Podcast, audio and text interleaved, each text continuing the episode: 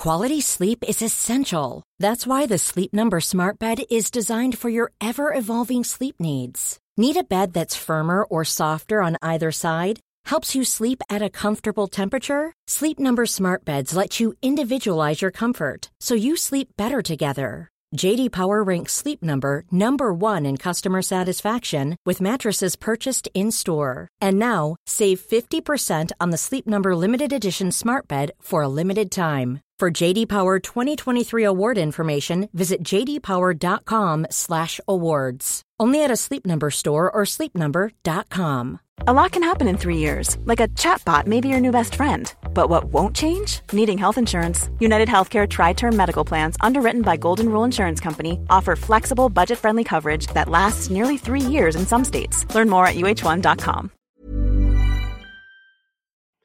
Cancer is an extraordinarily varied disease, impacting many people in many ways. And so, to help us narrow things down, we often categorize cancer based on areas of the body lung cancer, breast cancer, skin cancer, and so on. And yet, increasingly, medical research is telling us that the molecular or genetic causes of cancer are not necessarily tied to parts of the body, and that can have profound impacts on the kinds of treatment people should receive. And it's because of that that some oncologists are calling for a change in the way we think about and the way we name cancers. And last week in Nature, we had a comment piece calling for just that. It's a big topic, and so for the podcast, Lucy Odling Smee, the opinion editor who worked on that comment, called up one of its authors, Fabrice André, from the Institut Gustave Roussy in Paris, and they talked through his ideas. Here's Lucy. When most people think about cancer, they think about breast cancer or lung cancer or blood cancer. Why do people think about cancer in this way, and what are the problems with thinking about cancer according to body part? Hello, Lucy. I, I think first we have to come back on what is a cancer. Cancer is a biological disease, meaning it's a normal cell that has become malignant. It's just, I think, starting from this point is important to remind everyone cancer is a biological disease. Then we know that the cancer arises in one organ.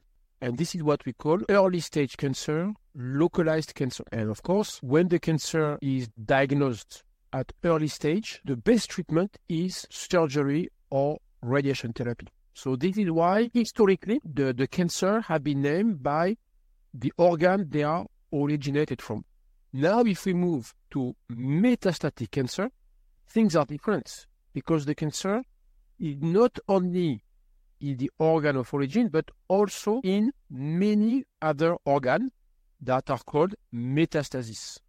And here, the importance of the organ of origin is less obvious, and we should refer more about what are the biological mechanisms that are involved in this uh, metastatic cancer. So, so what is the alternative then? How should we be thinking about cancer, if not according to body part? How should we be naming cancers? What we have seen in the recent uh, decade is the emergence of therapies that target a specific molecular mechanism involved in cancer progression. It can be on the cancer cell, it can be on the immune cell, but the, the, the common feature of the recent therapies is that they target protein, molecule involved or overexpressed uh, in cancer. So it means that it would make sense to better uh, take care of the patient with metastatic cancer, to rethink the way we classify cancer and to classify them based on their biological feature, because that will help the development and the clinical trials of new drugs, and it would also help for training and interaction and to communicate with the patients. I wonder, could you give me an example of a situation where naming cancers according to where the cancer originates in the body has led to people not getting the treatment that could have helped them? So we have we have several examples. Actually, we have a lot of examples. The first one, uh, more than ten years ago, were developed drugs that target the modulation of the immune system. This drug interact with a protein called PD-L1. So the first trials were done, and very quickly, the cancers that overexpress PD-L1 but also the cancers with deficiency in the capacity to repair DNA. These cancers with specific biological feature were more sensitive to the drug. Nevertheless, it was decided to, to, to make the clinical trials sequentially, one after the other one, defined by where the cancer originated from in terms of organ.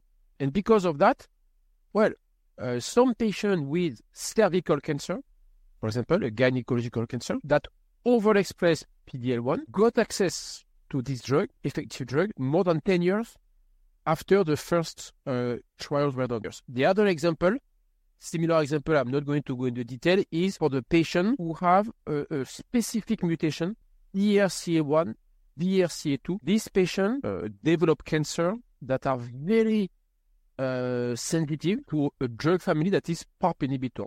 PARP inhibitors were developed first in patients with ovarian cancer, second in patients with breast cancer, then in patients with prostate or pancreatic cancer, meaning that we did some estimate that around 300,000 patients did not get access to this effective therapy because, again, clinical trials were done sequentially uh, in cancer defined by the organ of origin. So that's two really compelling stories about how patients don't get the treatments they need when they could have done.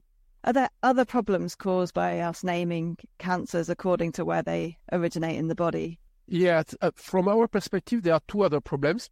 Most important one is a question of drug development and how can we speed up clinical trial to allow access to as many patients as possible. This is at the top, is the most important. Then we have what we call organization of the hospitals, and hospitals now are organized based on the organ of origin, meaning that a patient with metastatic breast cancer will be treated in a totally different unit than a patient with similar disease in terms of biology, but that it originated from another organ. So this is a little bit strange because we should generate experts in the biology of the disease to take care of, of, the patient. The other problem is in terms of training and education. Nowadays, we have a lot of clinical trials, too many randomized trials, so the, the oncologist cannot digest all these trials. There are too many of them in too many different diseases. If the disease, again, the metastatic cancer, were classified by molecular feature. First, it would dramatically decrease the number of clinical trials. So it will be easier to, ju- to digest this knowledge. And second, it will facilitate the training and the understanding of the, the therapies and the trial, uh, especially for the, the side effect. It is the same at the level of the patient. It's very usual that I see a patient and the patient telling me, look, doctor, I don't understand. I have a breast cancer. I received this drug. My friend has a breast cancer as well and she received a totally different treatment. One of the doctor is not doing well. This is very usual. In fact, it's just because the two patients have two totally different breast cancer that require two totally different treatment. If we were um, teaching and discussing with the patient the, the disease based on biological mechanism, of course, this problem will never occur. So I did want to ask a bit more about how this will all work from the patient perspective. So, as anyone who's dealt with a chronic health problem knows, the language you use to describe your condition has a massive effect on how people around you respond. How do you think all this might affect patients? I mean, presumably telling someone you have lung cancer is going to provoke quite a different emotional response from saying, I have a tumor and it has a mutation in the EGFR gene. So, how, how do you imagine that playing out? So, first, Lucy, of course, it's always very difficult for a doctor to speak on behalf of patient because I've not been patient myself, so it's always difficult to. But but when we discuss with some social scientists and patient, we have been helped a lot by a patient who unfortunately died uh, a few months ago on, on this concept. Uh, she was herself um, a scientist in history of uh, of medicine, and the hypothesis is that if the patient knows better his or her disease, uh, it will generate less anxiety and it will facilitate the understanding of the treatment choice and therefore uh, the engagement on the pathway of care on the, the treatment. So this is the hypothesis. The last point that is important is that, and again, I have not been a patient, but what some patients are telling us is that it generates less anxiety when the patient know that there is a lot of knowledge on the disease. And telling a patient, look, we know that your disease is because this mutation, this problem on the immune system, etc., etc., is an evidence that we know about the disease. And if we know about the disease, again, the hypothesis that we can better treat the disease. Now we need to implement that in clinical trials. There is going to be some clinical trials testing on a comparative way whether introducing the disease as organ based or biological based, uh, which one is the best for the patient. Because all what we are discussing now are, are hypotheses. Now, some social scientists have uh, taken this question seriously and are thinking about a prospective trial where they will compare the two different perceptions of cancer, biology based or uh, organ based. So people have been naming cancers according to where the cancer originates in the body for more than a century. So, how easy do you think it's going to be to change how people think, change the way people do things that's been around for such a long time? I think it's going to be about showing clinical evidence that this way of classifying patients is better than the old classification. We are in a in, in a community where everybody is trying to do his or her best. So, and, the fact that classification were done based on organ of origin was based on a solid rationale. That was the fact that the local treatment need this classification. How is it possible to move toward a Uh, uh, uh, biology-based classification? The plan is, is the following one. First, if the target is observed across cancer, the trial, phase three, must be done pan-cancer. This is the most important part some scientific societies are working on, on this. Clinical trialists now in phase one are more and more willing to develop drugs across different cancer. At the end is going to be can we provide evidence that a drug can be more quickly developed if we uh, make the trial multi-cancer or pan-cancer. This also need to uh, be discussed with what we call regulatory agency.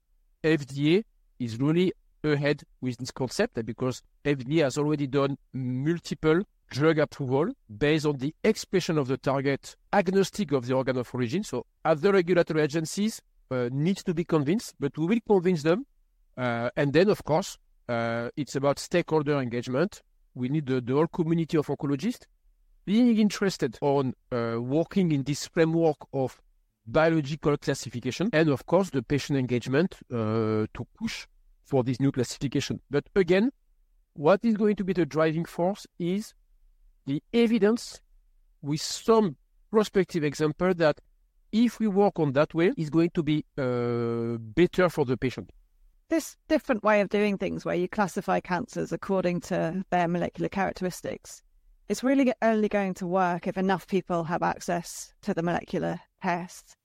And at the moment, the numbers are still not great on that. So, what are the key barriers that are still preventing people from getting access to molecular testing, which would tell them about these features of their cancer? Well, you are totally right. Of course, uh, real world data show that only uh, a minority of patients get access to the best molecular tools. Why is that? First, it's be- still because uh, some tests are too expensive. Second, because some doctors and they don't perceive the disease as a biological disease. Fortunately, a very small minority. So, how are we going to uh, break these barriers? First one, access to the test.